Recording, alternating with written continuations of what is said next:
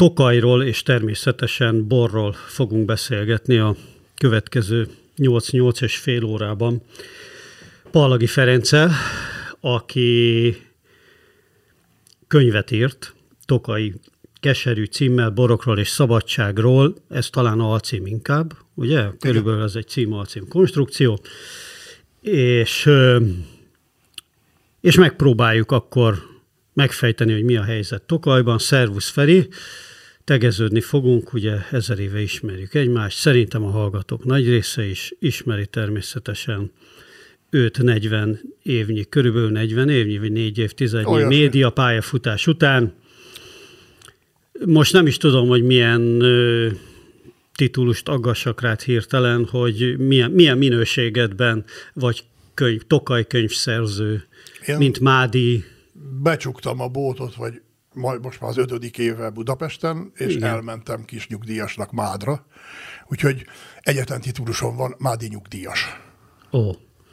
Igen, 2017 évelején gyakorlatilag abban a pillanatban, amikor, vagy rá egy hónapra, amikor a, a céget a a, a Borsnak, illetve két megyei lap volt? Vagy két megyei két lap megyei volt, lap volt a, a, a lapon. Szegedi Dél-Magyarország, illetve a Kisalföld Bőrsopról megyébe, Bors című napilap, internetes szájtok, különféle, ez, ez egy viszonylag nagy kiadó volt a magyar médiapiacon. Szóval ennek a nyugati tulajdonosai ugye eladták, és hát természetesen, ahogy ez lenni szokott, egy kormány közel is. Már nem is emlékszem, hogy melyik Stroman volt, de tök mindegy. Ugye végül is ugye Emlékszem a, rá, a kormány... tényleg mindegy, úgyhogy... Hagyjuk. De hagyjuk is, igen, a médiát. Én csak gondoltam, hogy azért megkérdezem, hogy ez az eltelt most már öt év azóta, hogy azért a távolból csak figyelgetett, hogy mi történik. Mondj, mondj egy rövid véleményt. Kérek szépen, a, a legfontosabb, ami történt velem az elmúlt öt évben, hogy a szabadságnak arra a fokára éltem, hogy nincs névjegyem és nem hordok karórát. Egyébként remekül vagyok. E, nem olyan jó a pálya széléről nézni a dolgokat. Nem azért, mint benne szeretnék lenni, hanem mert amit látok, az nem jó. Hát igen, belülről se vidám nyilván. De azok a, azokat a lapokat egyébként, amiket korábban kiadtál, vagy szerkesztettél, azok kerülnek a kezedben nem. néha? Nem. Nem, nem. Nekem, Szándékosan. Nekem dél-magyar szokott a kezembe kerülni. Metál. Metál. Néhány régi kollégával Szegedről is, Győrből is tartom a kapcsolatot. Ők mindig megpróbálják elmesélni, hogy mi történt. Aktuálisan én ezt minden erőmmel megpróbálom megakadályozni. Nem szeretném Nekem az az alapélményem, hogy amikor kiléptem az ajtó, már úgy értem a szakmám ajtaján, akkor a hátam mögött valami istentelen nagy robaj volt, nem néznék vissza. Emlékszel még Orfeuszra is szegény, mit összelejsztólt a szegény Euridikéjét, hogy kihozza. Egy valamit kellett volna megállni, hogy ne nézzem vissza. Visszanézett.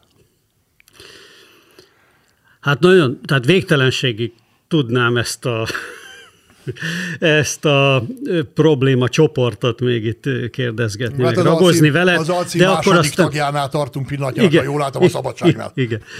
Igen, de akkor, akkor tényleg nem érnénk a végére ennek a beszélgetésnek, mert hogy a Tokaj kérdésben is van itt éppen elég pont, nekem éppen elég megvitatható pont, nekem elküldted még megjelenés előtt a könyvet, és a kis Kindle-ben 84 ponton írtam hozzá különböző, különböző megjegyzést, különböző megjegyzést, hogy erről érdemes lenne esetleg még, egy, még egy-két kört futni, vagy rákérdezni.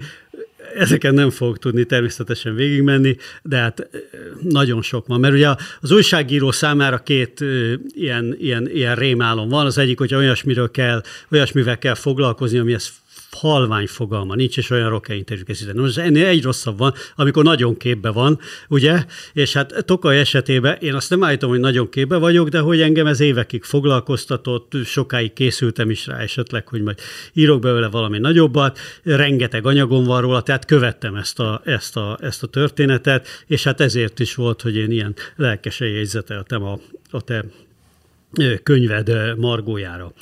Na most Ugye hát kezdjük, kezdjük onnan, mert ez ugye viszont a hallgatók számára nem ö, ö, triviális, hogy te egyrészt, mint mondtad, Mádi kisnyugdíjas vagy, de te egy eleve hegyaljai vagy, sőt, mi több, ugye végze, tehát borászként is végeztél. Ennél a dolog komplikáltabb, én 1968-ba kerültem az Alföldről.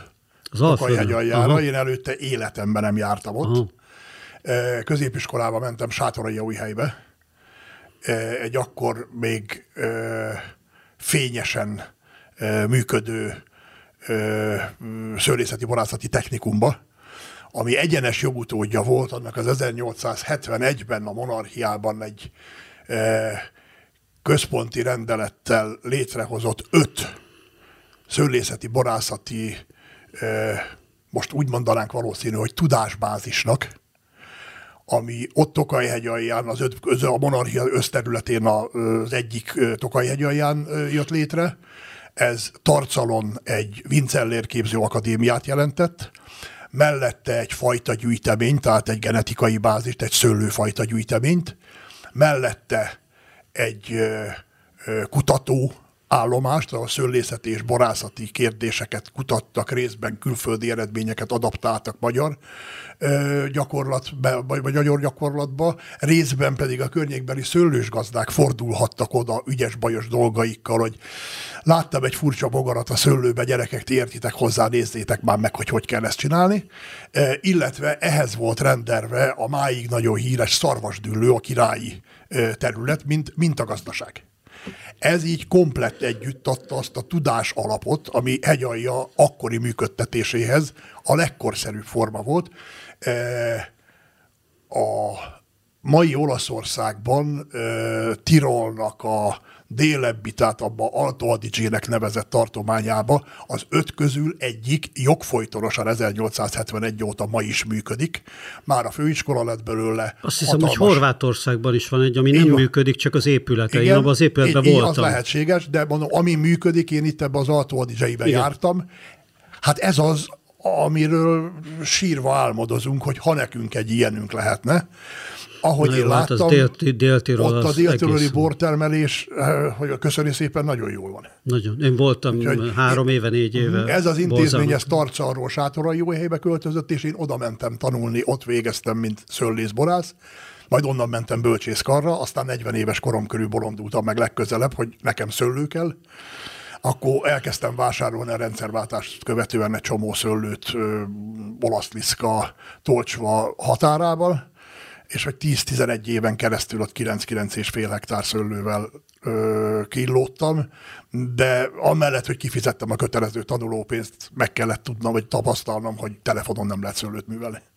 Az akkor lehet, ha ott vagy benne is. Hát úgy is nehéz, igen, és, igen. Ö, és viszont nem érte volna meg megtartani legalább a területet, mert azért viszont az árak jelentősen emelkedtek a, hát, a jó szőlőknek a ára, jó szőlőterületeknek az ára. A az ára, én amikor vásároltam a rendszerváltás környékén, katasztrofális állapotban volt hegyalja, ott összeomlott a ö, külföldi piac, ö, csődbe ment ez az állami nagy borkombinát, nem indultak még be a privát gazdaságok, borzalmas volt, bor, olcsó pénzért, marék szotyoláért szabadult mindenki a jobbnál jobb területekről.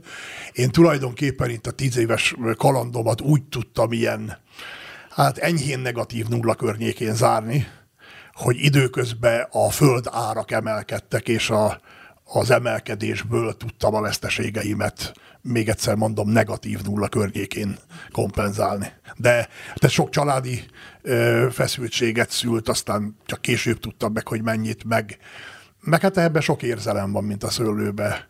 De és akkor volt egy olyan szituáció, amikor jobb volt ettől szabadulni, és, és nem, nem, nem killódni vele tovább.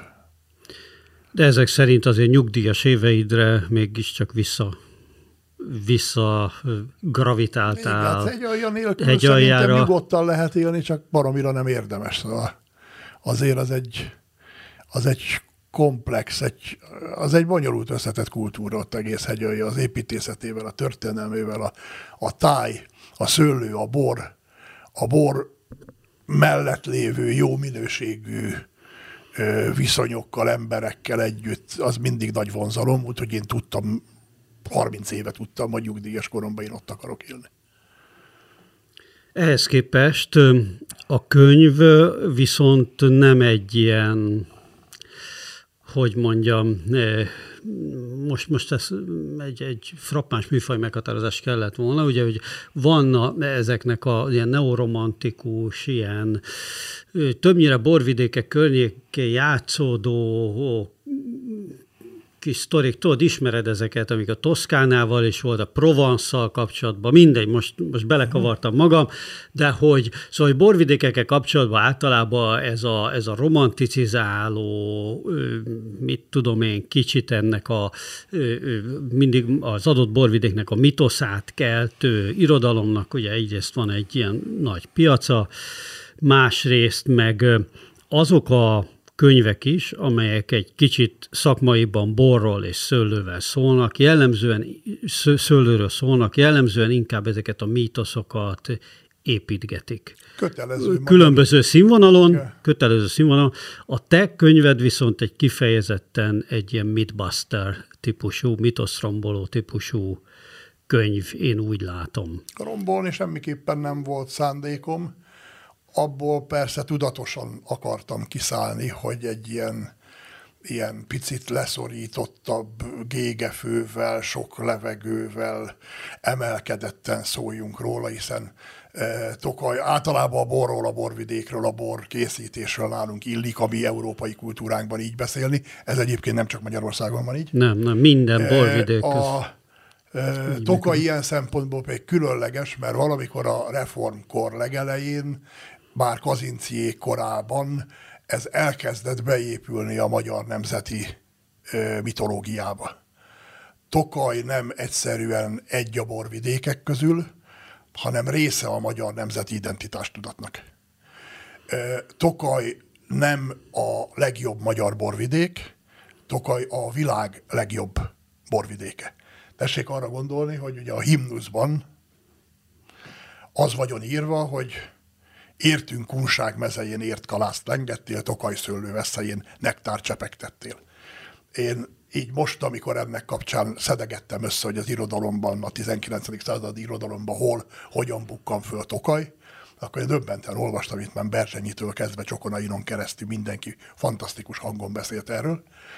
De hogy egy nemzeti imádságban, mint a himnusz, kiderül, hogy ugye mi tegező viszonyban vagyunk az Istennel, ami hát egy jó pofa dolog de hogy ez, ez az Isten nekünk méretre, saját használatunkra egy különbejáratú borvidéket is teremt, amelyre az van ráírva, hogy ez a világ legjobb borvidéke, hát az azért nem semmi. Ilyennel ebben a közelítésben azért, amerre én jártam, már pedig Európa borvidékeinek túlnyomó részét már bejártam, ilyennel még nem találkoztam. Ebből persze következik az is, hogy erről mindig csak vigyázálásban, nadrág varrására szorított középső ujjal, és áhítatosan szabad beszélni. Az nem egy megvitatásra előterjesztett kérdés, hogy Tokaj a világ legjobb borvidéke-e, az egy axióma, ami nem kíván bizonyítást, és amit nem szoktunk megvitatni. Tehát ennek valószínű lehet valami összefüggése azzal, hogy ugyanakkor Tokaj az elmúlt 300 éves történelmében mindig magasabb polcra került a mitológiában, de egyre lejjebb került a borok nemzetközi versenyében. Tokaj történetét úgy is meg lehet írni, most gazdaság történetét, a borok eladhatóságát, a borok minőségét is bele kell ebbe kalkulálnunk. Úgy is lehet ábrázolni Tokaj elmúlt 300 éves történetét, mint nagyon rövid fellendülések és nagyon hosszú válság időszakoknak a történetét. Én végigéltem most egy ilyen periódust, sok ilyen periódus volt, nekem ez adatott meg az én életemben. Én ott voltam 1990 környékén, amikor a rendszerváltásban egy elképesztő pesgés, szellemi, gondolati pesgés volt, amikor, amikor mindenki tanulni akart Tokajba, amikor amikor mindenki karnyújtásnyira látott egy olyan fantasztikus világot, amikor na végre oda tesszük ezt a bort, ahova való, és meg fogjuk mutatni a világnak, hogy ez egy csoda, mert egyébként a jó tokai bor tényleg egy csoda. És aztán, mint annyiszor a történelemben, már megint nem lett belőle semmi. Most, 30 évvel a rendszerváltás után megint ott tartunk, hogy hát nem jó itt semmi, nem működik a rendszer, nem működik a borvidék, nem tudjuk eladni a borokat, a külföld még mindig nem tudja, hogy mi vagyunk a világ legjobb borának az előállítói, nem nagyon lehet tisztességes áron eladni a bort, depresszió van, ezért hol egyik kormány azt se tudja, hogy Tokaj a világon van, semmiféle víziója, nincs jellemzően az összes baloldali kormány azt se tudta, hogy Tokajjal tán esetleg kéne valamit kezdeni, meg se próbálkozott vele. E, aztán jött másfajta kormány, amelyik csőstölönti bele a pénzt, talán a rossz lelkiismerettől vezet, vezérelve, vagy a fene tudja mitől.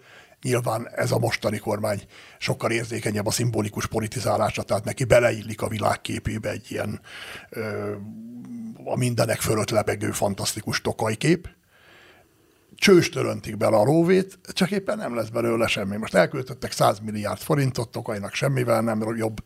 Most hozzálátnak egy újabb 150 milliós program, vagy 150 milliárdos, bocsánat, nem mindegy, programhoz. Nem látom, hogy mitől lenne ettől majd nagyon jó.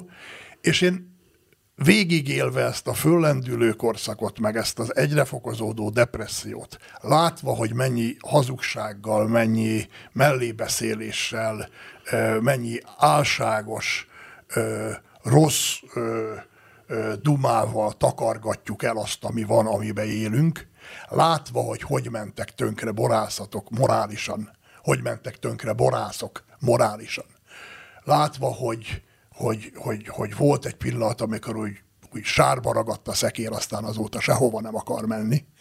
Azt is látva, hogy már igazából nem is nagyon akarják rángatni a népek, mert már megint ott tartunk, hogy hát úgyse lesz ebből semmi, jó lesz ez így, ahogy van.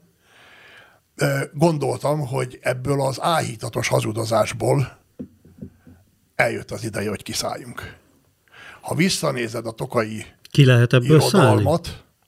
Az elmúlt 150 évnek mondjuk a modern toka irodalmát, akkor időre, időre mindig van egy fickó, aki azt mondja, hogy na most majd én kemény leszek, szögletes leszek, és olyan kopogósan, tényszerűen elmondom, hogy mi van itt. Elmondja, aztán nem történik semmi. Azt hiszem most éppen rám, rám jutott ez a szerep, hogy most én legyek ilyen, ilyen kopogós és tárgyszerű. Meg lehet ezt, vagy hogy mondjam, van arra reális esély, hogy hogy, hogy mondjam, egy ilyen Na, most nem találok egy megfelelő szót ide, tehát, tehát egy ilyen katartikus pillanat eljöjjön, amikor képes valamilyen módon szembenézni ezzel a, ezzel nem, a borvidék? Nem vagy... hiszem, hogy ez a pillanat most alkalmas erre. Hm. Azt látom, hogy, hogy a túlnyomó rész nagyon jól érzi magát ebbe a, ebbe a sérelmi politikába, vagy ebbe a állandó kisebbségi létbe, tudod, a nyomjákra hácsot, hogy minket mindig bántanak, minket nem értenek, meg mi itt kitesszük a lelkünket, mi a világon a legjobbat állítjuk elő, de hát a disznók elé a gyöngyöt, ezeknek semmi nem jó. És ebben a pillanatban itt ugye már messze túl vagyunk Tokajon meg a Boron, ez az általános magyar életérzés, én nem látom igazából alkalmasnak a pillanatot arra, hogy itt most valami, valami nagy megdöbbenés legyen. Jellemző erre ugye körülbelül 12-3-4 napja jelent meg a könyv. Pár tokai borász ismerősnek, barátnak a helyben ott Mádon a többségnek kézbe adtam, vagy eljuttattam hozzájuk van két-három-négy ember, aki nagyon lelkesedik, hogy végre már valaki megmondta, ismered valószínű ezt, ezért menj előre, majd megbosszulunk. E, a túlnyomó többség pedig, hogy miért kell ezt kibeszélni? Hát miért nem beszéljük meg egymás között? Most rontod itt a borvidéknek a jó hírét, nicht vor dem Kind, tudod? Ez a szokásos mentalitás, hogy a saját disznóság, jó, igaz, persze igaz, amit leírtál, de hát olyan pessimista vagy, csak a rosszat veszed észre. Hát nézd meg, mennyi fejlődés volt itt, és persze volt fejlődés is, csak hát oda nem mentünk el, ahova indultunk. Igen, az biztos, hogy Tokaj a, a magyar vidék általános állapotához képest az agráriumból élő ilyen régióknak a általános állapotához képest biztos, hogy sokkal fejlettebb, sokkal jobb állapotban van. Ott tényleg elképesztő színvonalú dolgokat lehet látni. Tehát elmegy valaki a Demeter Zoli pincéjébe, és ott egy burgundiai szintű, tehát esztétikailag is. Tehát ott nincsen, nem, nem csak az érzése van az embernek, hogy pénz van benne, hanem nincsen ez a gagyi, tehát ami Igen. általában azért Magyarországon Igen. sok helyen jelentő. Tehát Tokajban van egy minőség, még az új... Mozart szól a boroknak. Tessék? Mozart szól a boroknak ráadásul nagyon jó ízléssel válogatott zenéket játszik a Nemetel Zoli a borainak. Komolyan. Oh. Ő hisz ezekben a rezgésekben, ami egyébként teljesen rendben van. Én is tudok ilyet mondani egyébként, hogyha most elkezdünk itten Tokajjal kapcsolatban dicsekedni, akkor itt fogunk ülni még három óra múlva is. Igen, hát Egy pici baj akartam... van csak, hogy mond nekem a másik ilyen pincét a Demeter Zoli mellett? fogsz tudni még kettőt mondani, a harmadik, vagy a negyedik már biztos, hogy nem megy. Én azt, igen, mindenből olyan szálloda van Tokaj alján, hogy a tíz ujjadat megnyeled utána. Tudok olyan átalakított valamikor ilyen, ilyen boros gazda család tulajdonában volt kis kastét, a Tokajó Rémusnak a ö, kis kastélyára gondolok, amit teljesen mindegy, hogy ha ráírod, hogy ez Burgundiában van, ott is jó, Bordóba, ott is jó, Dél-Afrikában, ott is jó. Na jó, azért nem csak egy-két borászatot az lehet a baj, mondani, föl lehet sorolni tucatot, két tucatot. Igen, az is az csak sziget. Egy egész persze. borvidéken képzeld el két tucatot. Hát pont erről írta a könyvbe, elkezdtem számolni, ugye. Azt nem tudjuk pontosan, hogy Budó, hogy mennyi most Tokajhegy alján a szőlő, mert ugye a nyilvántartások kicsikét hiányosak, meg nem is nagyon ambícionálják, hogy ezek a nyilvántartások halálprecízek legyenek, de olyan olyan 5000, 5500, 5700 hektárnyi szőlőről szoktak ott beszélni. Ami úgy be van ültetve, legyen ennyi. Amit ma Tokajnak ismerünk, ami valóban világszínvonalú, ahol valóban olyan borok teremnek, hogy hát szokták mondani, hogy leteszed az asztalra, az ketté hasad az asztal lapja tőle. Ez a teljes 5500 hektáros ami nagyon picike nemzetközi méretekkel mérve. Tehát az 5500 hektár is egy nagyon pici borvidék a világban, vagy Európában. Szóval ez a minőség, amitől Tokaj Tokajnak mondható, az talán a borvidék 10 százaléka, nem több. Ez a megművelt területbe is érvényes, és a megtermelt borokba is érvényes. Talán 10 százalék. A teljes tokai termésnek ami hát olyan 230 ezer, 220 ezer hektoliter bor egy átlagos évben.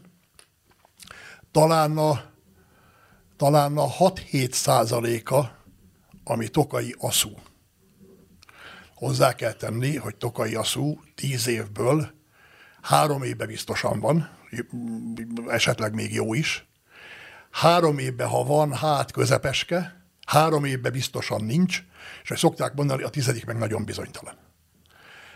Tehát nem minden évben terem tokai aszú, vagy terem meg úgy a szőlő, amiből tokai aszú bort lehet készíteni, de ha van ilyen, akkor ennek a 230 ezernek biztosan nincs meg a 10 százaléka. Talán 6-7-8 százaléka.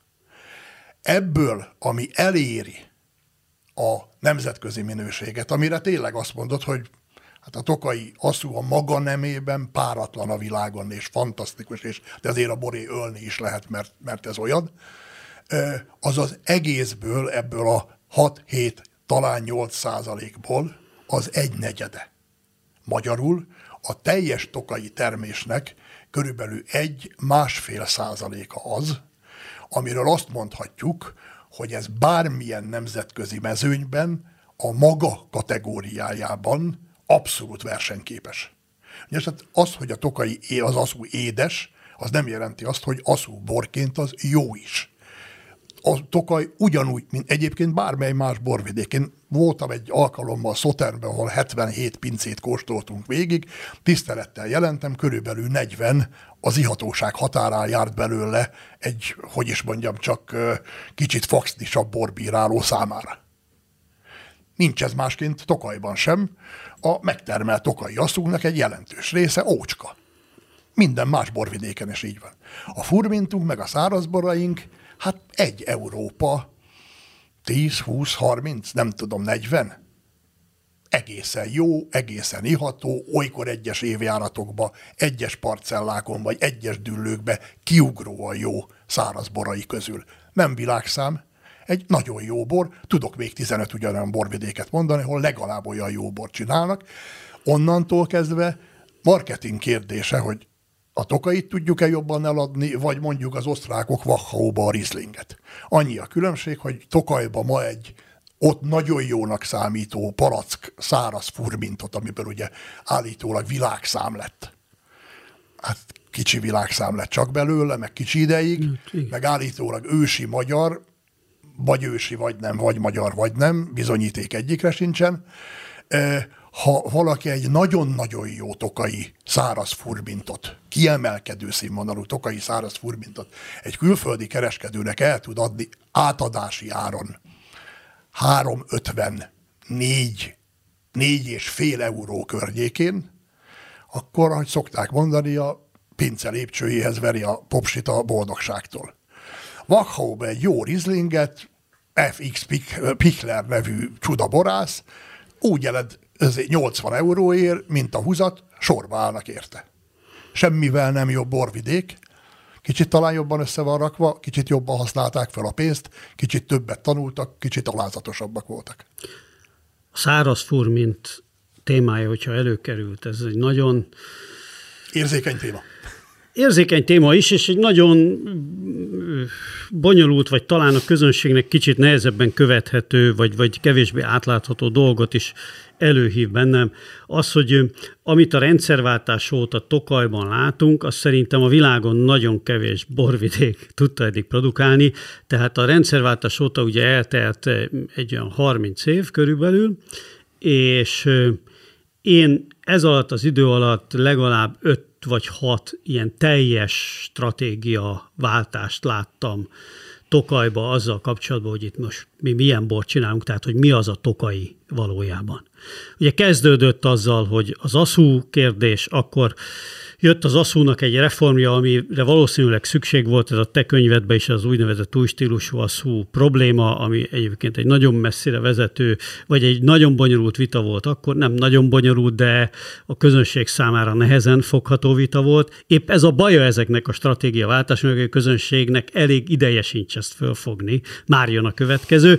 Tehát, hogy volt egy aszú, utána az aszú után ugye jött a, a az, hogy talán nem is kellene botritis, az, annyi botritis az édesborba, akkor ugye a, a szepsi küvének ez a, ez, a, ez a nagy sikere. Utána jött a szárazfur, mint hogy na most akkor mi a világ legjobb szárazborát is megcsináljuk, speciál egy olyan fajtából, amit direkt ugye édesborokhoz találtak ki, vagy édesborokhoz termesztettek, azért volt Tokajban meghatározó fajta furmint.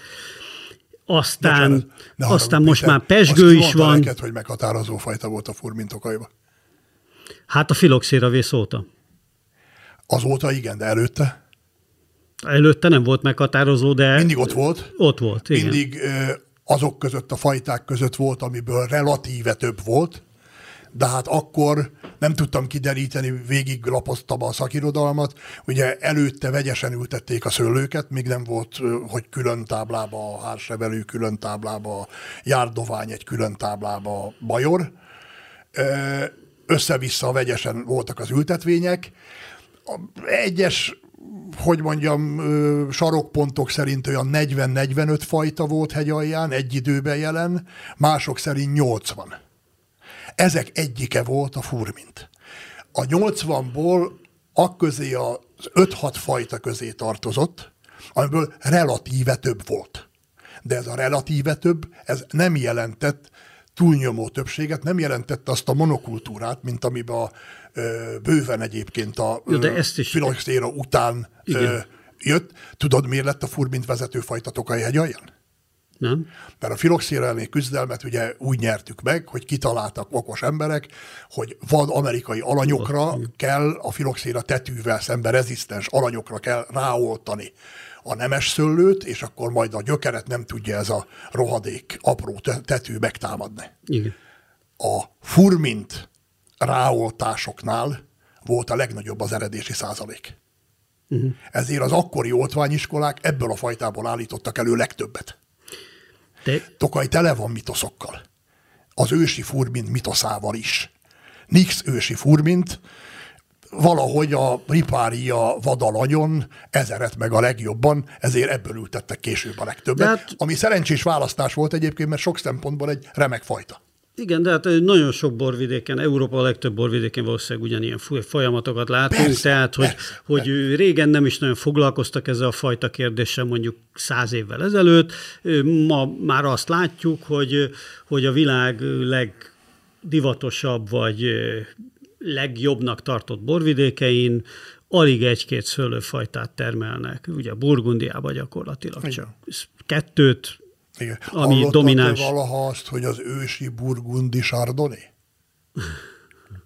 Nem foglalkoznak vele, hogy ősi vagy nem ősi, mi ezt termeljük, ehhez értünk, ezt vezettük be a világba. Ha a burgundiát mond valaki, akkor óhatatlanul a sardoné fog alapvetően eszébe jutni, óriási nagy fehérborok készülnek belőle, ráadásul hosszan eltartható, hosszan érlehető fehérborok. Senki nem foglalkozik azzal, hogy ez mennyire ősi. Nálunk azonnal ősinek kell lenni, mert ha nem ősi, akkor nem is tudom, akkor már nem repül. Vagy akkor már nem jó. Minden, ami, ami Tokajba szakmai kérdésként került a kezembe a könyv írása kapcsán, és ez az anyagot azért én ugyanúgy, mint te, hosszú-hosszú éveken keresztül gyűjtöttem még, amikor itten aktívan vitézkedtem a budapesti médiába, akkor is félretettem könyveket, kiegyzeteltem dolgokat, mert tudtam, hogy én ezt majd egyszer föl fogom használni. És én folyton állandóan szőlészeti, borászati problémákról akartam itten írni, de úgy jártam vele, mint a nagyon régi, még a Szovjetunióból szóló viccbe az öreg szaki, hogy tudod, a mosógép meg a hűtőszekrény gyárból nyugdíjba menvén rájött, hogy se mosógép, se hűtőszekrény nincs otthon a háztartásba. Összelopta az összes alkatrészt, ami volt, aztán elkezdte összeszerelni, de akármit csinál, csak vagy raketta, vagy géppuska lett belőle. Én itt folyton fajtákról akartam írni, meg mit tudom én, erjesztési hőmérsékletekről, meg születidőkről, és ezért aztán állandóan történelem, főleg magyar mentalitás történet lett belőle. Nem akartam. E felé vitte magát az anyag. És tehát mondtad, hogy az volt a probléma a rendszerváltás után, hogy idejük se volt az embereknek földolgozni azt, hogy most egy újabb típusú aszú jön be a piacra, és ez a régi, ez valahogy leváltódik. Én nem az időt láttam ott alapvető problémának. Én azt a kétségbesést láttam, hogy elvesznek az emberektől egy legendát, elvesznek egy a, az identitásuk részét képező mítoszt, és azt mondják neki, hogy figyelj, öreg, ez hazugság. Ha emlékszel rá, volt ez a őrületvita én, ha nem csal az emlékezet, még, még tőled is olvastam ezzel kapcsolatban cikket 20 évvel ezelőtt, hogy mennyi ideig kell érlelni az aszút. Akkor volt ez a hagymázas őrület, hogy ahány puttonyos annyi évig, meg még kettő, mert különben az nem jó. E, ez része volt a legendának, ez része volt a magyarság tudatunknak, hogyha ilyen erőteljesen fogalmazhatok. Én meg elővettem 300 évre visszamenőleg most a szakirodalmat, 1570-es dolgozat volt az első, amit ehhez elolvastam. Végignéztem mindent, ami érdemi megjelent 350 év alatt Tokajhegyalján a szőlő termesztésről, a borkészítésről, hogy megkeressem, hogy mi a forrása ennek a legendának egyáltalán, hogy született meg ez az ötlet, hogy egy istentelenül agyonoxidált, nyolc évig darabba tartott bort, azt mondjuk, hogy ez a világ legjobb bora. Én emlékszem annak idején, amikor oda jártam az iskolába, én ezt a klasszikus, ahogy szokták mondani, ez a kerházas vagy kombinátos asszút, én nem szerettem. Mert csersavas, mert kesernyés, mert ilyen kicsit dohos száraz kenyér, ilyen barna kenyér héj Dohány, íze van. Igen, ez a és az a kis karamell, ami jó volt benne, meg a cukker, ami hát adott esetben éppen jó évjárat volt, akkor annyi volt benne, hogy lapátta lehetett volna arrébb rakni, az nem ellensúlyozta nekem azt a, azt a száraz undokságot, ami a másik oldal volt. Az emberek túlnyomó, vagy van ma is egy réteg, amelyik úgy gondolja, hogy ez a tokai aszú. Na visszatérve a dologhoz. Hát sok sifonérban Végignéztem az egész szakirodalmat, gubbasztottam a az asztal fölöttné ültem a könyvtárba, mentem a levéltárba, mindenhova, és az a helyzet, hogy soha, de soha nem volt Tokajhegy alján a második világháború előtt olyan szabály, de még csak nem is beszéltek róla, hogy hány évig kellene a tokai aszút érlelni, hogy meddig hordóba, meddig palackba, meddig hogy. Az 1700-as évek végén egy Dercsényi nevű, egyébként Debreceni, Debreceni Dercsényi János nevű ö, ö, fickó, aki orvos volt egyébként, de remek szőlős gazda és bortermelő maga is. A következőt írja a könyvében, ez volt az egyetlen a tárgyba vágó, hogy is mondjam csak, megjegyzés az egész szakirodalomból, hogy nézzed a borodat, azt amikor jó, akkor tedd bele palackba. Ennél részletesebb szabályozás soha, sehol nem volt. Én nem tudom, hány tucat embertől hallottam már, ide bele a képembe, hogy de vegyem tudomásul, hogy ez egy ősi szabály.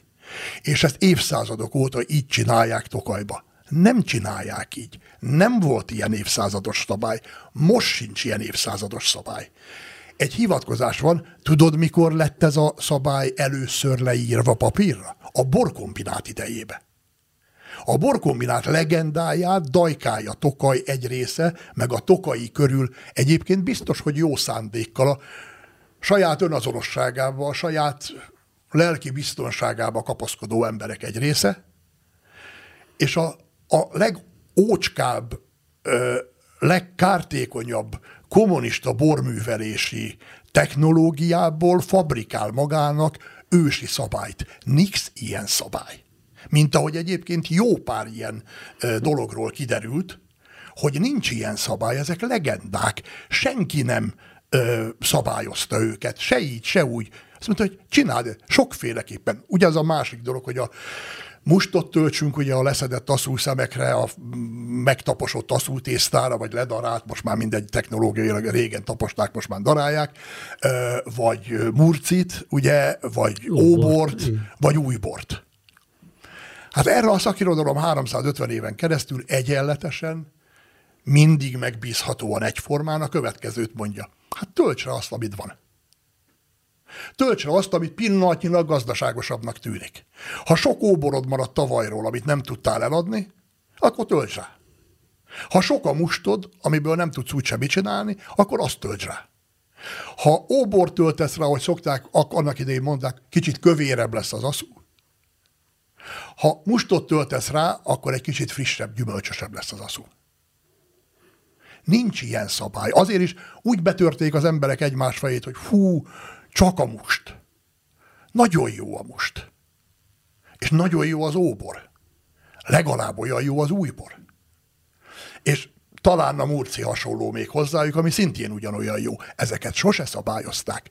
Azt mondták, hogy te egy értelmes, normális ember vagy, tudod, hogy mit csinálsz gazdaságilag, technológiailag, ismered a szőlődet, ismered a fajtáidat, ismered a boraidat, csináld úgy, hogy a végén jó legyen a bor. Nem volt, nem létezett soha ilyen szabályozás.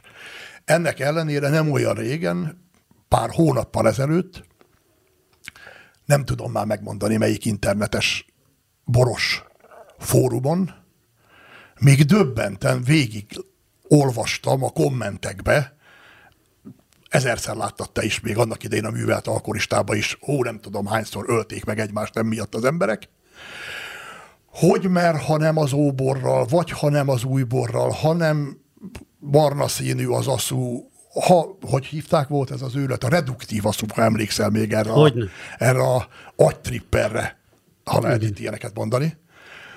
E, nem volt ilyen szabályozás. Tisztelettel jelentem, hogy egyik oldalnak sincs adott esetben igaza, mert ez is jó, az is jó, meg a harmadik is jó, és az mind, mind tokai aszú lesz a végén, ha egyébként el nem bazsaváljuk.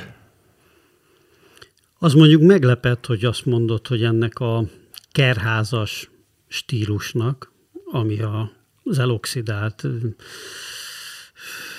darabban tartott, évekig darabban tartott, és, és borzalmas egyébként ilyen barna színűre aszott aszónak a kultusza, ez még mindig létezik. Mert én azt hittem, hogy ez a 90-es években ez a vita, ezt körülbelül eldőlt, Nem. amikor ment Van ez az új réteg, stílusú. amelyik még, ahogy is mondjam, alapvetően nemzeti alapokon a haláláig fog ragaszkodni ahhoz, hogy Atokai Aszúrnak ilyennek kell lenni. Én azt mondom erre, hogy legyen. Ha ő neki ez kell, így meg. Én nekem nem lesz tőle rosszabb. Ö, azt sose fogom megérteni, hogy hogy miért kell betörni annak a fejét, aki az asztal túlsó oldalán nem olyan színű bort iszik, mint amilyen bort én szeretek. Legyen neki, ha ő olyat szeret, igyon olyat. Én ez abszolút a piacérben a piacra bízom. Mindig van egy ilyen, hogy mondjam, szűk réteg. A magam részéről nekem is megvan erről a ha úgy tetszik, szakmai véleményem, de egyébként tudomásul veszem. Azt is tudomásul veszem, itt nem a bora fontos, a legenda a fontos. Persze. És akkor, Mindig az a fontos. És persze, akkor legyen. De hát ezt a, ezt a megint csak a világ minden borvidékén ezt látjuk, hogy ezek a mitoszok, ezek a legendák, ezek mindig nagyon fontosak. Ugye a borászatban, meg borkereskedelemben nagyobb közhely annál, mint hogy mi nem bortárulunk, hanem történetet, Sztorikat, vagy történelmet, így van. vagy igen, idét, igen. eszmetörténetet, igen. filozófiát, bármit árulunk, ez, ez, ez mondom, ez, ez az egyik legnagyobb közhely. Tehát ez a fajta legenda gyártás és bizonyos tradícióknak, vagy akár nem létező tradícióknak a, a az egyre magasabb szintre, meg egyre, egyre elérhetetlenebb szintre emelése, ez, ez másutt is van, valahogy csak az, a, az az érzésünk, hogy Tokajban mintha nem működne. Már hogy a végén, hogyha megnézzük az árbevételt, akkor biztosan nem működik. Van egy ö, nagy dilemája szerintem az egész európai boriparnak, vagy bor termesztésnek, vagy bor alkotásnak, és itt már önmagában is a felsorolásban is érzed a, a, az egyes Igen. szegmensek közötti hallatlan feszültségeket. Van egy óriási dilema. Ugye 40 éve, 45 éve, 50 éve jön föl, mint az őrület a harmadik világ, vagy az új világ boripara. Ausztrália, Dél-Afrika, Argentína, Chile, Kanada, és maga az Egyesült Államok. Maga az Egyesült Államok egyre nagyobb mennyiséggel és egyre jobb minőséggel. Most majd Kína is Olyan lesz. fantasztikus minőségekkel, hogy ihaj.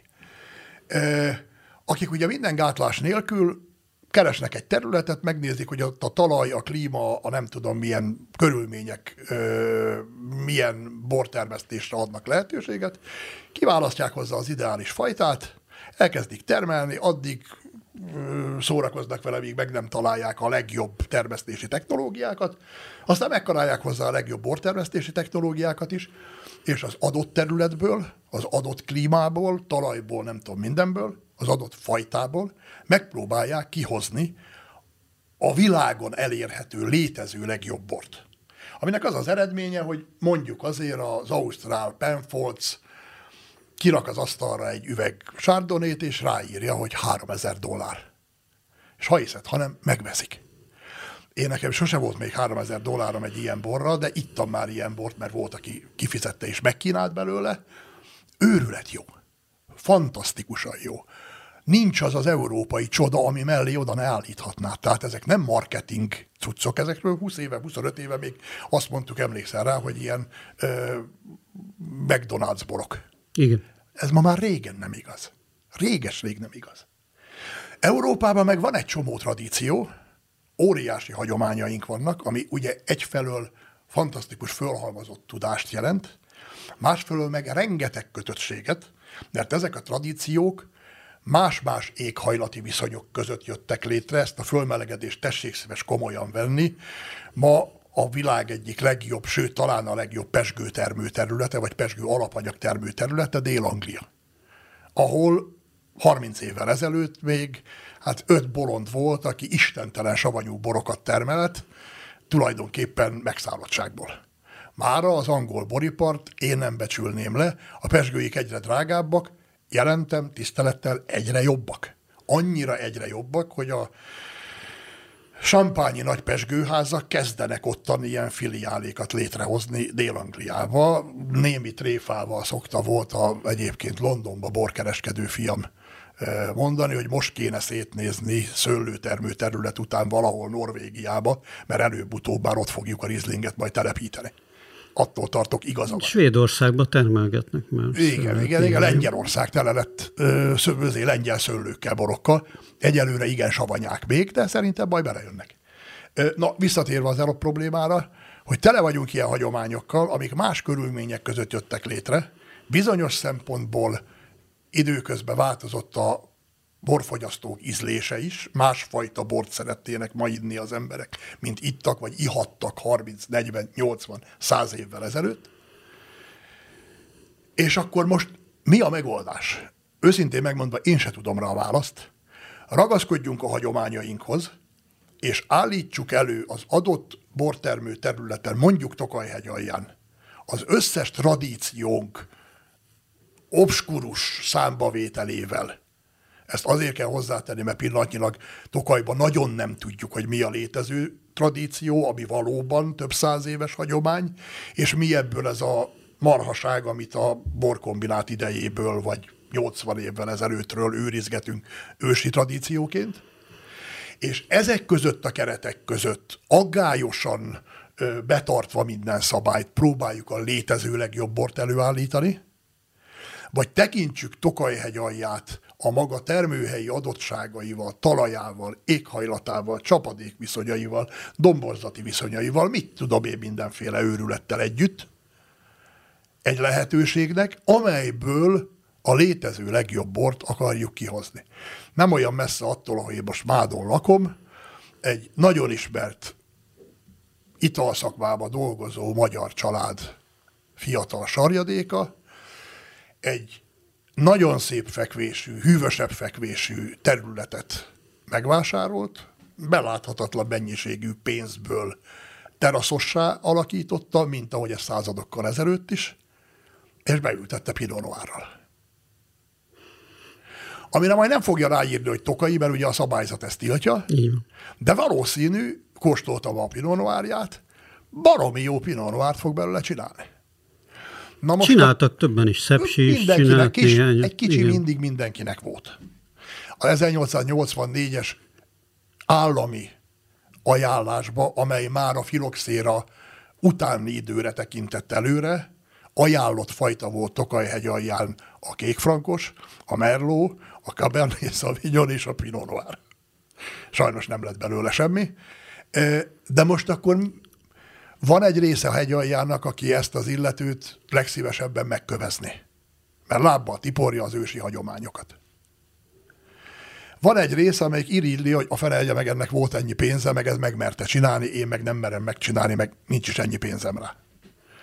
Most akkor mi a progresszív, mi az előrevezető út? Én se tudom pontosan megmondani. Nem tudom, melyik ujjamat harapjam meg. Az sokszor eszembe jut, amit a Montpellier egyébként minden szempontból indokoltan világhírű szőlészeti borászati egyetemnek az egyik professzora talált mondani a nemzetközi hallgatóságnak, hogy drága kollégák, én már bejártam a világ szinte minden borvidékét, és azt tapasztaltam, hogy valahol minél több a tradíciót, annál rosszabb a bor. Ez is egyfajta szélsőség, ezen is érdemes elgondolkodni. Ugyan akkor... Igen, meg minél keletebbre megyünk az is. Tehát Grúziába is elmegy az ember, akkor a tradíció, ott, ott Igen. több ezer éves tradíciók Igen. vannak, itt, nagyon rossz borokkal. Ittam Grúziába borokat, szerintem őrületes potenciál van benne, ha ott egyszer valaki úgy rendesen a modern borkészítés szabályaival kézbe venni a dolgokat, a, akár a fajtákat is, az ottani fajtákat, szerintem őrület jó borokat lehetne csinálni. Egy-kettőt francia tőkével működő modern borászatba ittam is, vagy kóstoltam is. Hát a többi pedig rendkívül tiszteletre méltó. Csak hát tudod, ez olyan, mint a szokták mondani, hogy a vasutas is googolva megy el az ablak alatt, hogy be ne hívják, azt meg ne kínálják vele. De nem vagyunk mi ezzel egyedül, tehát nem Tokaj dilemmája ez csak. Ott volt pár évvel ezelőtt még a fantasztikus Piemont, Barolo, Barbaresco ott is voltak hagyományok, ilyen fajt, csak egyetlen fajtát volt szabad termelni, elképesztő csersabval, és hogy mit tudjanak vele csinálni, azt találták ki ősi tradícióként, hogy hatalmas 50 hektós fakabordókba pakolták, és hát mondták, hogy az első 15 évben nagyon piszkált. Mert hát részben az pedofília, részben ellentmond a hagyományoknak, részben meg olyan csersav van benne, hogy a fejedet leszakítja, nem bírod meginni. Aztán jött egy Angelo Gaia nevű fickó, akinek ma aranyárba mérik a borait a világon, aki azt találta mondani, hogy gyerekek, nem kéne ezt 30 évig érlelni ezt a bort, mert ugye 30 év után szelídültek meg ezek az őrült savak annyira, hogy már palackozhatóvá vált, ami azt jelenti, hogy 30 évjáraton keresztül meg kellett finanszírozni azt a készletet, benne volt a pénzed, a munkád, a mindened, de eltelt 25-30, nem tudom mennyi év, vagy minimum 15 év, mikorra egyáltalán először pénzt láttál belőle, és a Gály azt mondta, hogy kérem szépen, nincs ma már a 20. század végén egyetlen olyan borgazdaság sem, amelyik ezt meg tudná finanszírozni. Nézzük meg, mit lehet csinálni a borászati technológiával. Szóval egy kicsit másként kéne metszeni. Kicsit korábban kellene indítani az évet, egy kicsit másként kéne kezelni ugyanazt a fajtát, változatlanul megtartották a ö, fajtát egyébként, ezt az egyébként fantasztikus nebiólót. És most tavaly előtt, még a járvány előtt utoljára voltam Veronába a Vinitalin, és volt egy előzetes, még a Vinitali megnyitása előtt, ez egy hatalmas, nem is tudom, négyezer termelőt fölvorultató nagy borvásár. Ott volt egy ilyen százas díszkülönítmény, akiknek ott a Veronai Városházán egy hatalmas teremben bemutatták a borait, és döbbenten kellett látnom, hogy két éves Piemonti borok, három éves Piemonti borok tökéletesen készen vannak, abszolút fogyasztásra alkalmasak, gyönyörűek a borok, ha van türelmet, ha van kedved, otthon a pincédbe leteheted még tíz évre, és tíz év múlva még szebb lesz az a bor, sőt, még húsz év múlva is javulni fog, mert még akkor is azt fogod rá mondani, hogy hú, milyen fiatal ez a bor. De nincs olyan borászat, amelyik ezt meg tudná finanszírozni helyetted. Eddig ők csinálták azt, hogy ők érlelték neked 30 évig a bort, és a végén te megvetted, de nem tudtak annyit kérni érte, hogy megéljenek belőle. És ez nincs egyedül. Vouvréban, a Loire völgyében a Söremblon nevű fehérfajtával ugyanezt történik. Én ott egyszer könyörögtem egy borásznak, hogy egy kortyot adjon már nekem egy új borból. Mondta, hogy ő csak a saját felelőssége, mert azt nem lehet meginni. Igaza volt, olyan sava volt, hogy megőrültél tőle, azt is 8-10 évig tartották hordóba, mire letöltötték. Ki tudja azt kifizetni? Kaorba, a Argentinában olyan nagy ö, karriert befutott Malbec, amit egyébként Kaorba, ez Dél-Franciaországnak úgy a középső részén, az Albi vidékén van, egy nagyon szép vörösboros borvidék, ezt Kottnak hívják a fajtát, ott is fekete bornak, vagy Vende Noárnak nevezték, ott is 15 éven keresztül tartották hordóba. Most olyan két éves kaorborokat ihatsz, hogy sírva fakadsz tőle, hogy ez milyen gyönyörű. Mert rájön, és ott is mindig lejátszották, hogy te egy szemét vagy, te lábbal tiprod a hagyományokat, te tönkreteszel mindent, és ma mindenki ezt az irányt követi, mert ez volt az egyetlen kiút abból, hogy óriási hagyományok nagy tisztességek közepette éhe halljunk a borainkkal. Ö, ugyanezt csinálta ö, Toszkána. Olaszországban tessék a Tinen gondolni, mint első szuper Toszkára, hogy oké, akkor nem kellenek a hagyományok gyerekek, de csináljunk rendes bort. Toszkána nagy része átalakult, és ma ezt az utat követi.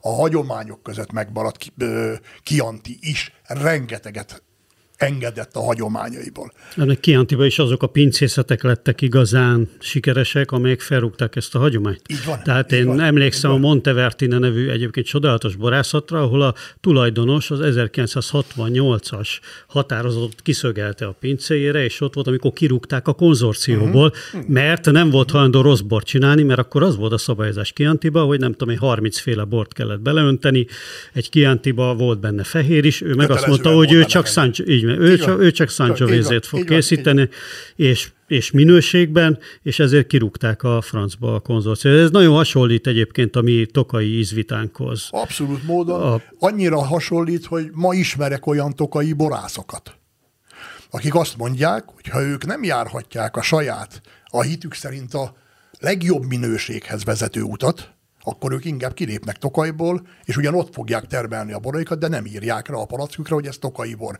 Majd ráírja, hogy felső Magyarországi, ráírja, hogy Zempléni. Super, a szuper Zempléni. A szuper igen. Zempléni. Hát annak idején ugye a ö, Toszkánában is úgy oldották meg a problémát, hogy a hagyományokat őrző konzorciumon belül nem engedték az újítást, erre azt mondták néhány, hogy oké, srácok, akkor mi kiléptünk, és elkezdték a boraikat asztali borként, vino de tavolaként árusítani. 45 évvel ezelőtti időszakban 100 dollári palackonként. A borok baromi jók voltak. az emberek megőrültek érte. És a kárőrvendő konzorcium egy idő után sírva könyörgött, hogy tessék már elmondani, hogy hogy tetszik csinálni, mert mi is valami hasonlót akarunk csinálni. Tehát ez egy létező dilemája az egész európai bor szakmának. Ugye a, az új világ azzal őríti meg a fogyasztót, hogy borzasztóan leegyszerűsít mindenki. Kalifornia, Russian Valley, Pinot Noir. Ennyit kell róla tudnod, ez egy bizonyos völgybe termett, Kaliforniába és Pinot Noir fajtából készült. Ez lehet 5 dolláros, meg lehet 3000 dolláros bor is, az ár majd el fog igazítani téged, hogy körülbelül mit iszol. Ezzel szemben, ha megnézel egy tokai, vagy egy, egy francia boros címkét, már magát a címkét se érted. Mert azt mondja a, a francia borász, Igen, hogy Burgundián belül ő, ő nem Pinot Noir bort árul. Igen. Ő azt az egyetlen, csak akkor, csak ott, csak azon borász által előállítható fenomént árulja, aminek a, a felszínes megértéséhez neked azért Franciaország komplet földrajzát, így a, a patakpart és a nagy diófa szintjéig fejből kéne tudnod. És ha te nem tudod, hogy a patak bal partján Premier Cru terület van-e, vagy Grand Cru terület van-e, akkor te egy bunkó vagy, sose fogod megérteni, hogy az a palack miért kerül 200 euróba, a mellette lévő parcelláról meg miért kerül 30 euróba, vagy 20 euróba, vagy 15 euróba. Amire a világ túlnyomó része azt mondja, hogy nem szeretném Franciaország topográfiáját megtanulni. Tessék szíves elmondani nekem egyszerűen, hogy mit iszom. Én látok összefüggést ezen problémák, és mondjuk azon jelenség között, hogy miközben Csille megduplázta az elmúlt 15 évben a külföldi boraladását, azon közben Franciaország külföldi boraladása majdnem a felére esett vissza. És itt milliárdokról beszélünk, nagyon súlyos milliárdokról, ez egy hatalmas, nagy nemzetközi iparág, rengeteg pénzzel. És minden látszat ellenére Franciaország, vagy Chile, vagy a legnagyobbak számára sincs nemzeti borpiac. Csak nemzetközi borpiac van. Vagy a nemzetközi borpiacon megállsz a lábadon, Hát vagy ilyen lokális jelenség leszel, ilyen néprajzi különlegesség, aminek megvan a maga helyi értéke. Én nagyon sokra tartom ezt a ö, számomra egyébként nem valami vonzó népi játékot, hogy hollókön ugye minden húsvétkor szerencsétlen lányokat jéghideg vízzel öntöznek le vödörrel. Biztos nagyon sokan ezt a nemzeti azonosság tudat részének tekintik, a világ rajtunk kívül eső része nem. Vagy folklór leszünk, ilyen, ilyen rezervátum leszünk, és akkor majd mi itthon megisszuk a borunkat. Ennek is megvannak a maga pozitív ö, következményei. Vagy fölvesszük a versenyt, és megpróbálunk a világpiac fejével gondolkodva egy nemzetközi fogyasztórétegnek bort előállítani. Na ehhez látom én most nagyon kevésnek a készséget Tokajban, ezért is született a, a, a tokai keserű. Hát azért mi még ebbe a folklór kategóriában versenyzünk egyelőre.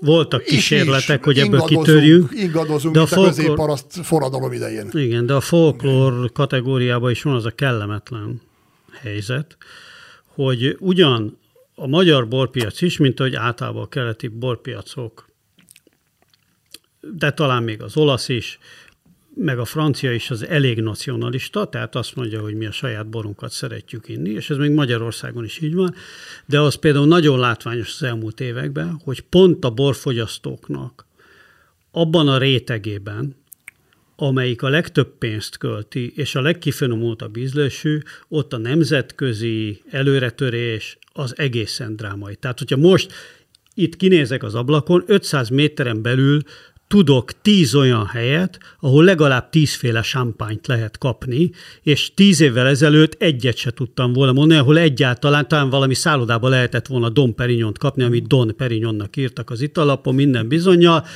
40 ezer forintért. Ez, olyan, de... ez ugyanolyan volt, mint a Gordon Bleu. Igen, igen. De, de most tehát, hogy, hogy azért látható egy nagy előretörés, tehát még a folklórban sem lehetünk olyan nagyon magabiztosak. Ráadásul ez már nem csak az elit borfogyasztó rétegnél van, ott részben egy kicsit, hogy mondjam, indokoltabbnak is tartom, mert azért azok, akik a legtöbbet költenek borra, azok valószínű a legmagasabb jövedelmi kategóriába tartoznak, értelemszerűen a magasabb iskolai végzettség társul hozzá, valószínű több utazás, több nemzetközi tapasztalás, például a borvilágában is. Nyilván ennek is köszönhetően internacionálisabb az érdeklődésük, de sokkal ijesztőbbnek tartom azt a jelenséget, nem mintha egyébként az elit elveszítése a nemzeti borpiac számára nem lenne rendkívül nagy veszteség, de sokkal ijesztőbbnek tartom azt a jelenséget, amit egyebek mellett le is írok ebbe a könyvbe. Én egy 9000, talán 500 lakosa van most, azt hiszem szerencsnek, vagy 9200 lakosa van.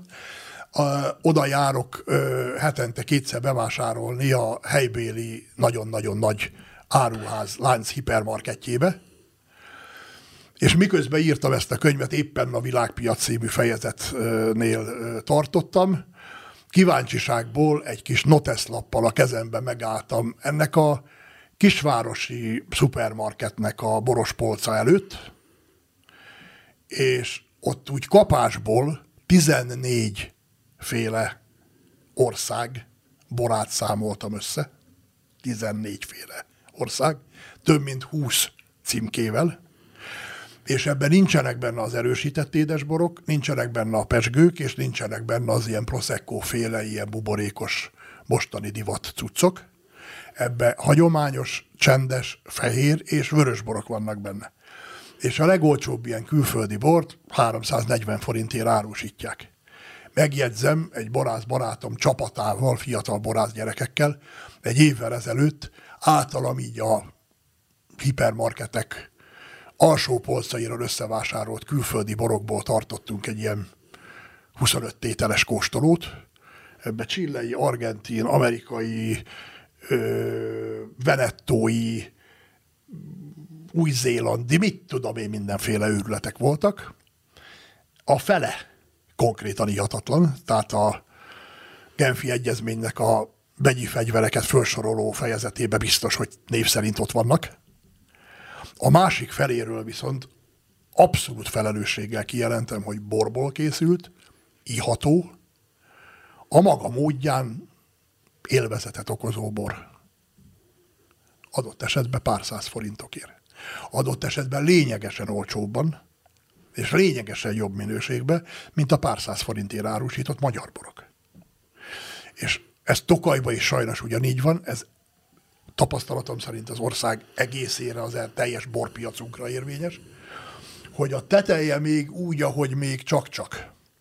Ott azért, hogyha nagyon összekapjuk magunkat, még egészen rendkívüli borokat fogunk találni, akár még, ö, még vörösboros ö, vidékekről is.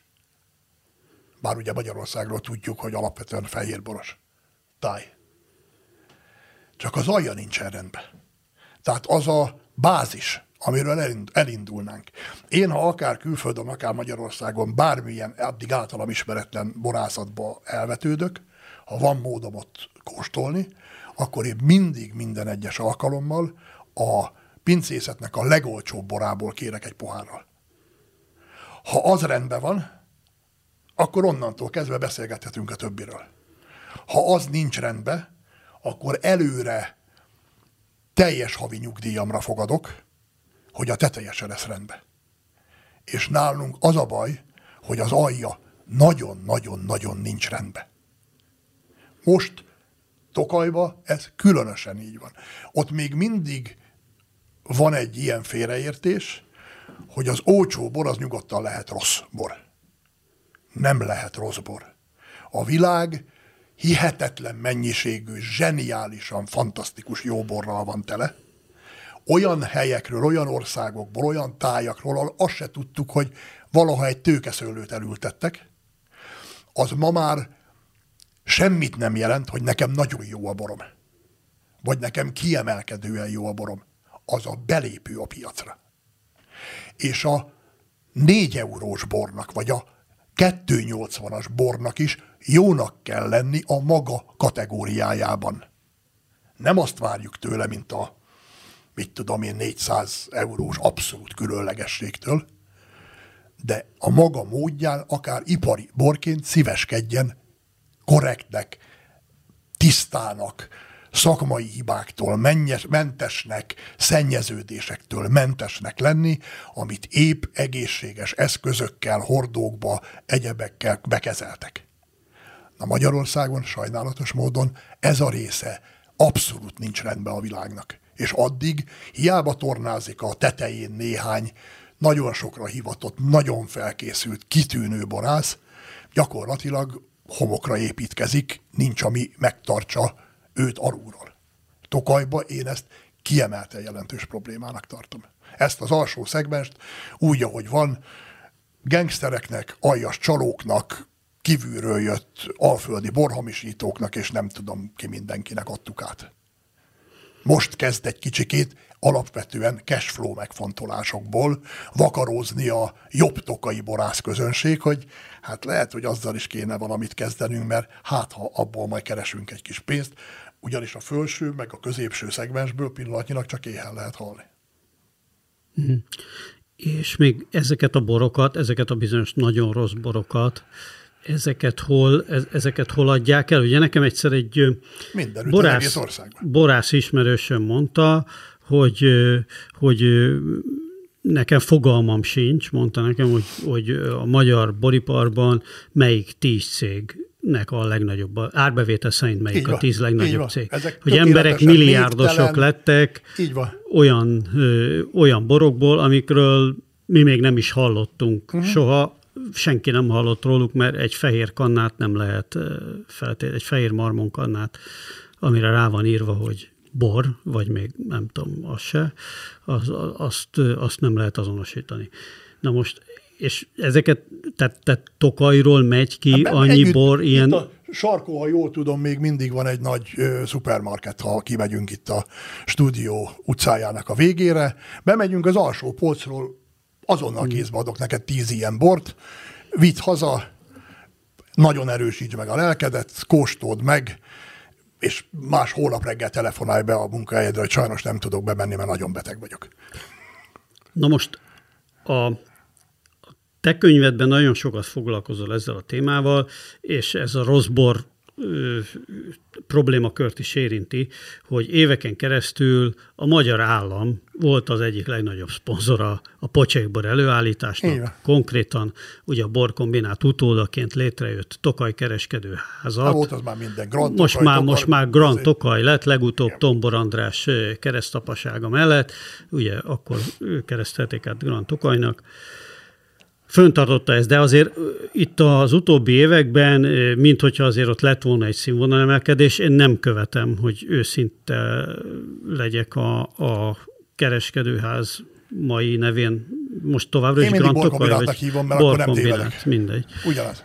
Jó, tehát, hogy ott azért, mint hogyha lett volna egy, egy színvonal emelkedés. Ott van egy remek menedzsment, egyebek mellett Ácskarcsit, a ja, legendás 100, 100 pontos átkar, Ácskarcsit vitték oda Igen. főborásznak, aki egyáltalán nem felejtett el attól kitűnő borokat csinálni, hogy a borkombináthoz került. A ö, valóban fiatal erőkből álló ö, ö, menedzser ö, csapat is mindent megpróbál annak érdekében, hogy ez jó legyen a karcsi. Egészen jó borokat csinál, nyernek is mindenféle ilyen nemzetközi, külföldi, meg magyar borversenyeken mindenféle plecsniket, amiket ugye ne értékeljünk túl, mert ezek alapvetően marketing jelenségek, és valóban kis tételekben egészen kitűnő, magas színvonalú borokat is készítenek.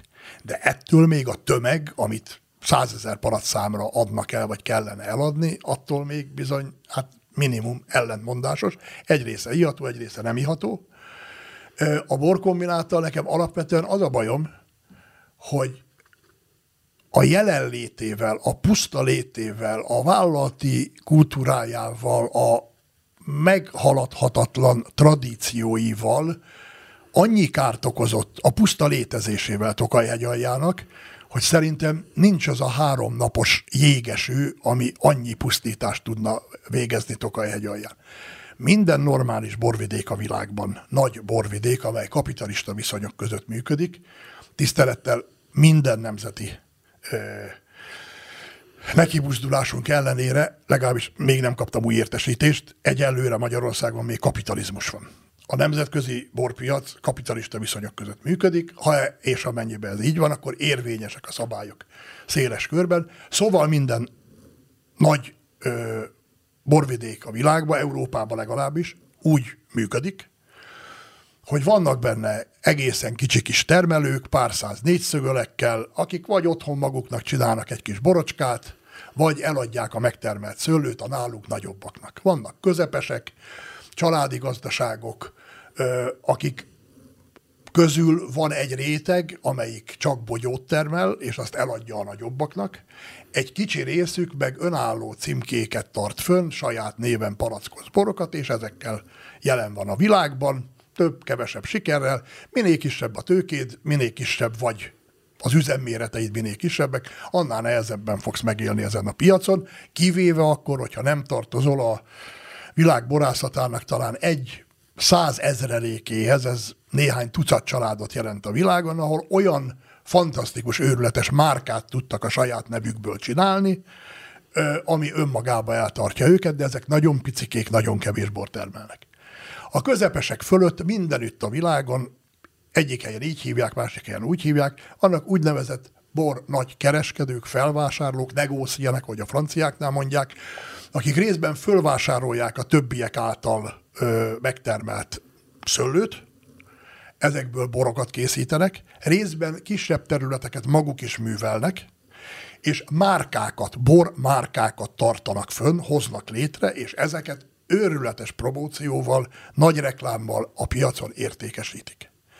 A borkombinát nem tette lehetővé, megakadályozta, hogy Tokajhegy alján ilyen nagy fölvásárló, ö, nagy kereskedők, negóciánek lábra kapjanak, kettő, három, négy, öt, akik egyébként abszolút érzékenyek, érdekeltek abba, hogy ö, minőség legyen, akiknek a borvidék jó híre szent és sérthetetlen, mert abból élnek az a tőkéjük a nemzetközi piacon, és ezért ők hajlandók dolgozni, hajlandók tanulni, és hajlandó pénzt befektetni.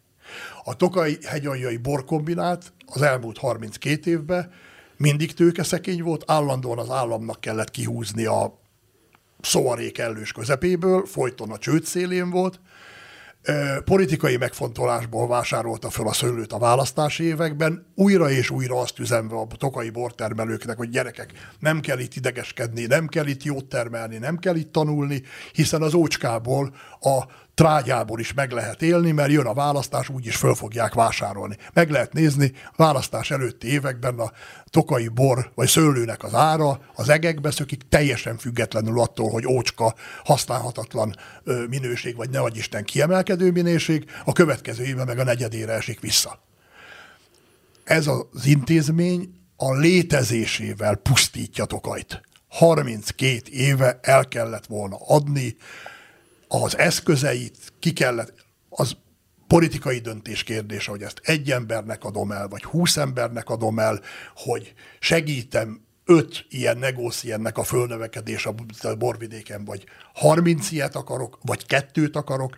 Tőlem az is politikai döntés kérdése, hogy egy legjobbat kiválasztó pályázaton teszem lehetővé valakinek az indulást, vagy a haveromnak adom oda, ha ő nem, majd akkor a fia vagy a harmadik generáció úgy is megtanulja, ha lábon akar maradni a szakmát. Szóval nekem tök mindegy, hogy ki hogy politizál ebbe a dologba. De az, amit most politizálunk, ráadásul, ahogy itt megint csak politikai okokból ilyen érinthetetlen szentehén lett ebből a nyomorult borkombinátból, hogy most már aztán végképp nem lehet. Nemzeti kincs, az a kedvencem. Igen, a nemzeti hát, kincs. tudod, a Fradi is az volt, amikor a torgyán átvette. Hogyne. E, Abba is sok pénzünk ilyen, van. hajaj, és ilyen szente élet belőle, ráadásul egy ilyen feneketlen kút, amiben öntjük számlálatlanul a milliárdokat, olyan kapacitásokat hoztak létre, amikre baromi nem lett volna szükség, és megint ott tartunk, hogy senki nem meri ráemelni a kezét, hogy eladja, mert az hazaárulásnak számít.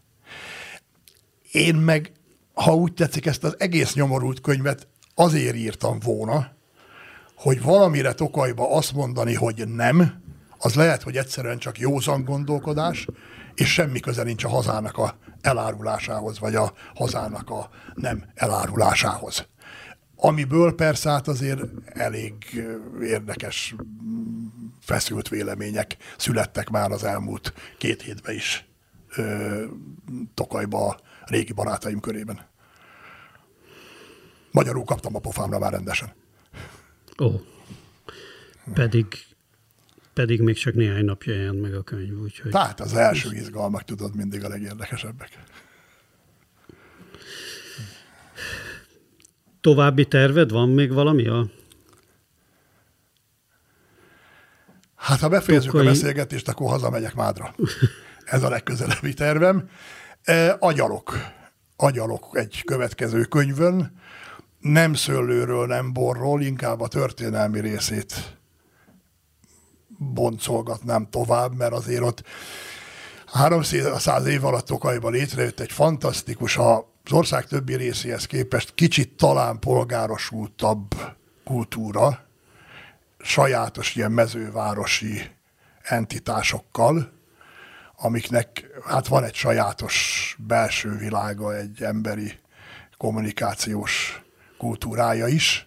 Igen, ez akik Ennek kicsit a... a magyar történelemben jobban otthon vannak, azok talán tudják, hogy Tokajban nagyon korán gyakorlatilag ugye a jobbágyoknak a robot kötelezettségét szüntették meg. Így Ugye van. gyakorlatilag felszabadíthatták magukat a jobbágyok. Ez egy józan Tehát belátás egy, volt. Egy olyan nem, polgárosodás, ne, ne, ami... Ne, ne, ne, ne, meg, bocsánat, nem. Igen. Nem volt jobbágy felszabadulás. Nem. Csak kettős életet élhetett a jobbágy. És rájöttek a földes urak, akik ugye fölismerték hamar, hogy a tokai borból jó pénzt lehet, sőt, abból lehet a legtöbb pénzt keresni. Érdekeltek lettek abba, hogy sok bor termeljenek, jó bor termeljenek. Az gyorsan megértették, hogy a szőlőültetvény az egy nagyon drága dolog, szakértelmet követel, amit nem lehet ingyen melóba, kancsikával vagy ustorral kiverni a jobbágyból. Ezért azt mondták, hogy te ugye a jobbágy vagy főállásba, de ha a szőlőmet műveled, akkor azokra a napokra napszámot fizetek készpénzbe. Sőt, egy idő után a jobbágynak már megengedték azt, hogyha kivágta az erdőt, és új területet szabadított föl, akkor az odaültetett szőlő az övé lehessen, a szőlő terület. Sőt, egy idő után ez már nem csak a tulajdonává vált, hanem már örökölhető is volt.